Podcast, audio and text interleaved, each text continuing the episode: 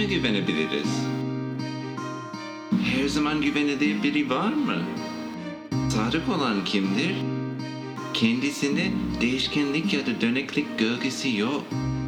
Dün, bugün ve sonsuza dek aynıdır. Sadık olana güven.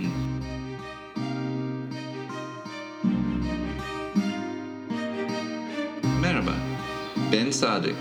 Ben Güven. Yeni bir sohbette sizlerleyiz.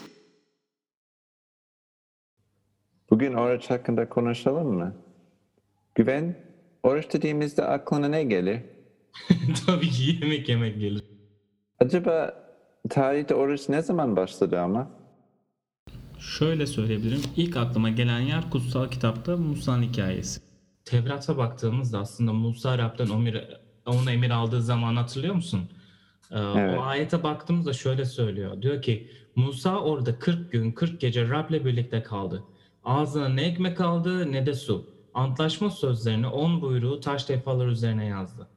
Yani tabii ki bu örnek bir mucize. Çünkü Musa ne ekmek ne de su aldı. Normal durumda o zaman e, bir insan susuz yani yemek yemeden yaşayabilir belki belli bir süreye kadar ama susuz yaşayamazdı sen de biliyorsun. Verdiğimiz Musa örneği benzeyen durum, durumu İsa Mesih de yaşadı. İsa Musa gibi 40 gün 40 gece oruç tuttu. Orada acıktığında İblis onu ayatmaya çalıştı ki taşlar, taşlara ekmek yapsın. Ama İsa'nın cevabı güzeldi. Dedi ki, insan yalnız ekmekle yaşamaz. Tanrı'nın ağzından çıkan her sözle yaşar. İblis iki kere daha onu ayartmaya çalıştı ama başaramadı. İsa Mesih oruç tuttuğu, tuttuğu için bedeni zayıf hissederdi ama buna rağmen Rab'be güvenerek İblise Rabbin kelamından cevaplar verdi. Bence bu çok güzel bir örnek bizim için. Hı hı. Acaba şimdi kutsal kitaptan oruçla ilgili başka örneklere bakabilir miyiz? Aklım aslında Ezra 8. bölüm e, 21. ayet geldi. Bu yine Tevrat'ta geçiyor. E, Diyor ki yani Tanrınızın önünde alçak gönüllü davranmak, ondan kendimiz, çocuklarımız, mallarımız için güvenli bir yolculuk dilemek üzere orada Ahava kanalı yanında oruç, oruç ilan ettim. Yoel peygambere de bakabiliriz. O da şöyle bir örnek veriyor. Diyor ki Rab diyor ki şimdi oruç tutarak, ağlayıp yaz tutarak bütün yüreğinize bana dönün. Giysilerinizi değil, yüreklerinizi paralayın ve Tanrınız Rab'be dönün. Çünkü Rab lütfeder, acır, tez öfkelenmez. Sevgisi engindir. Cezalandırmaktan vazgeçer diyor Yoel kitabında. 2. bölüm 12-13. ayetlerde. Bir de İncil'den bir örnek verelim. Ana adında çok yaşlı bir peygamber, kadın peygamber vardı. Aşe Oyman'dan Fanel'in kızıydı.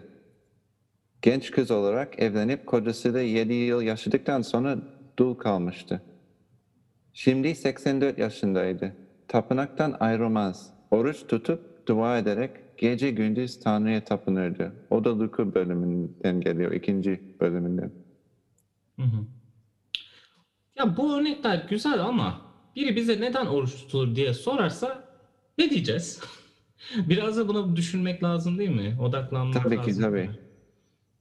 Bence de. Aslında verdiğimiz örneklere bakarsak belki o de- nedenleri görebiliriz. Mesela senin bahsettiğin Ezra e, ayetlerde Ezra Rabbin önünde alçak gönüllü davranmak istedi.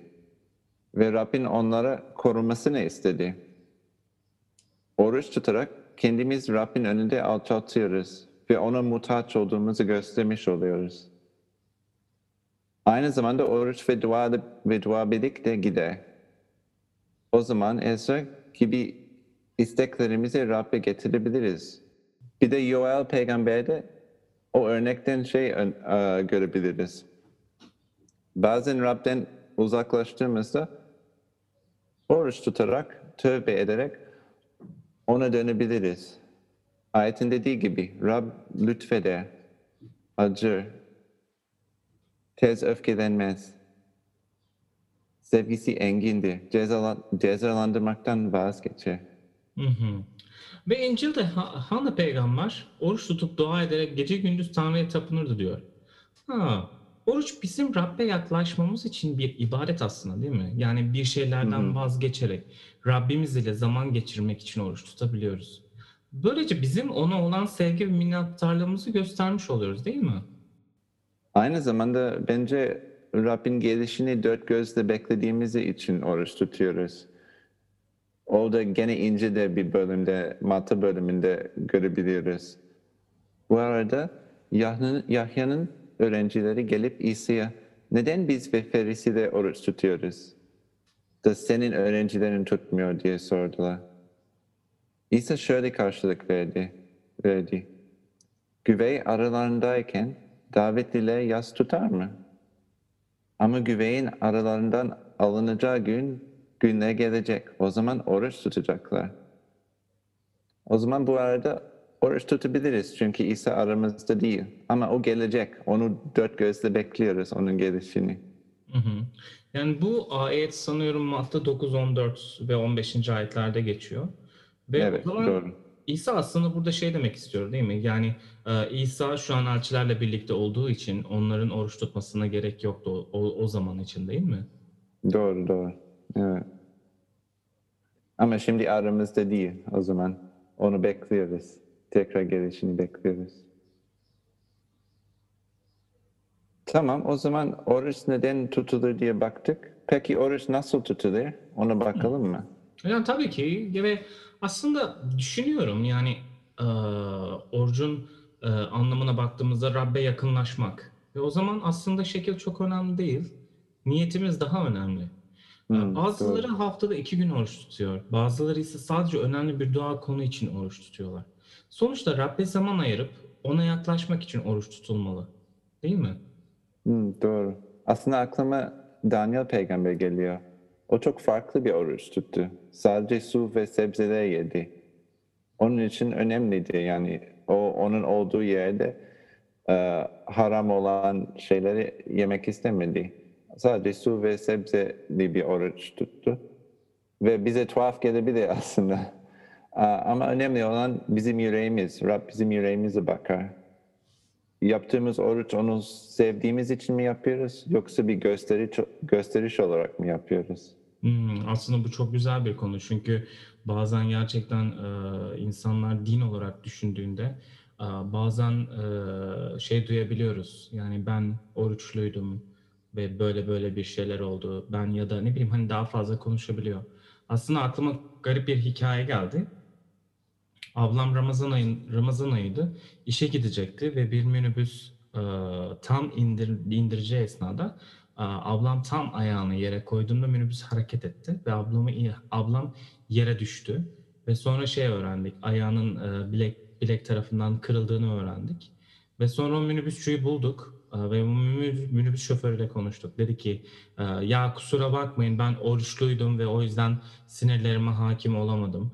E, ve bu cümle bile aslında hani çok doğru değil. Çünkü biz oruç tuttuğumuz zaman e, bizim için daha farklı olmalı değil mi? Yani Hı, biz doğru. eğer Tanrı için e, yaklaşıyorsak biz tabii ki oruç tuttuğumuz insanları söylememeliyiz ya da oruç tuttuğumuzu bahane olarak göstermemeliyiz bence. O zaman benim aklıma şey geldi. hani senin de söylediğin gibi. E, Matta bölümünden bir ayet geldi. Matta 6, 16, 18. Diyor ki oruç tuttuğunuz zaman 200'ler gibi surat asmayın. Onlar oruç tuttuk- tuttuklarını insanlara belli etmek için kendilerine perişan bir görünüm verirler. Size doğrusunu söyleyeyim. Onlar ödüllerini almışlardır. Siz oruç tuttuğunuz zaman başınıza yağ sürüp yüzünüzü yıkayın. Öyle ki insanlara değil, gizli olan babanızı oruçlu görünesiniz. Gizlilik, gizlilik içinde yapılanı gören babanız sizi ödüllendirecektir. O zaman ben bu Ramazan ayında insanların bana nasıl bakacağından ziyade aslında Tanrı'ya daha fazla yönelmem gerekiyor. Yani Hmm. oruç tuttuğumu kimse anlamamalı. O zaman demek ki güzel görünmeliyim, temiz olmalıyım, pak olmalıyım ve aynı zamanda bütün yüreğimi Rabbe vermeliyim. Yani gösterişten ziyade aslında benim ve Tanrı arasında geçen bir diyalog değil mi? Hı hı, doğru, doğru. Bununla ilgili aklıma İncil'den başka bir örnek geliyor. Luka bölümünde. Onu da okuyalım. Kendi doğruluklarına güvenip başkalarına tepeden bakan bazı kişilere, kişilere İsa şu benzetmeyi anlat, İsa şu benzetmeyi anlattı. Bir feresi, öbürü vergi görevlisi iki kişi dua etmek için tapınağa çıktı.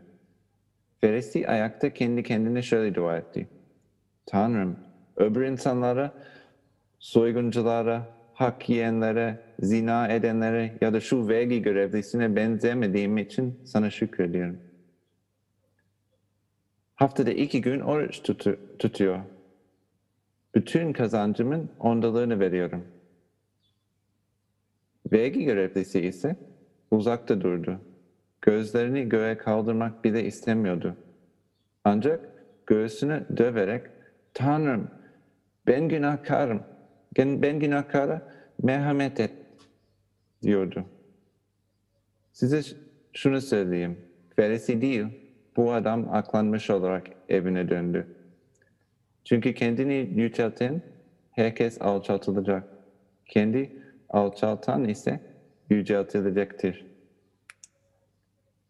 Bu örnekte şey görebiliriz. Dindar olan Ferisi o dönemde Ferisiler çok dindardı yani Yahudilerin arasında.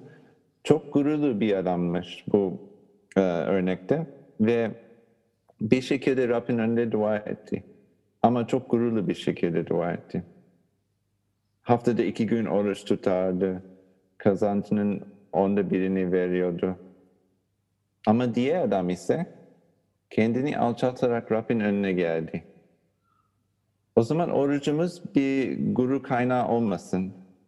Rabbe ya- yaklaşmak için bir zaman olsun. Alçak gönüllü olarak e, Rabbin önünde gelelim ve yani ondan isteklerimizi yani e, bildirebiliriz ona ve ya ona gelelim yaklaşalım ona. Hı hı.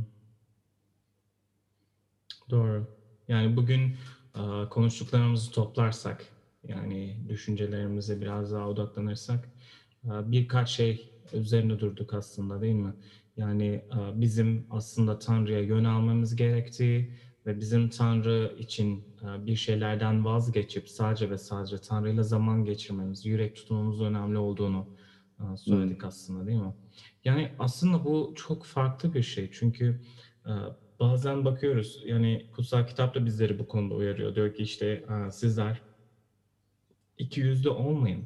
Yani demek ki bazı insanlar tabii ki oruç tutabilirler ya da başka ibadet yapabilirler. Ama bunu demek ki diğer insanlara gösteriyorlar. O zaman bu aynı zamanda e, sadık olduğu anlamına gelmiyor. Demek ki biz insan olarak e, sadık değiliz Rabbe. Ama sadık olmaya çalışıyoruz. Peki Hı hı. her zaman sadık olan Rabbimize nasıl güveniyoruz? Bence oruç tutarak yani e, sadık olan Rabbimize güvenebiliriz. Çünkü e, dediğim gibi yani Rabbin önüne gelerek kendimizi alçaltarak oruç tut, tutuyorsak o zaman onu güvenmiş oluyoruz. Yani zayıf olduğumuzda Rabbe daha çok güvenmeye öğrenebiliriz bence. Hepinizi bizi dinlediğiniz için gerçekten çok teşekkür ediyoruz. Bugün oruç hakkında konuştuklarımızdan e, tabii ki kafalarınıza sorularınız olabilir. O zaman eğer bizlerle konuşmak ya da irtibata geçmek istiyorsa lütfen bize Instagram veya Facebook'ta yazabilirsiniz. Biz sizin e, sorularınızı cevaplamak istiyoruz. Rab bol bol sizlere bereket versin. Görüşürüz.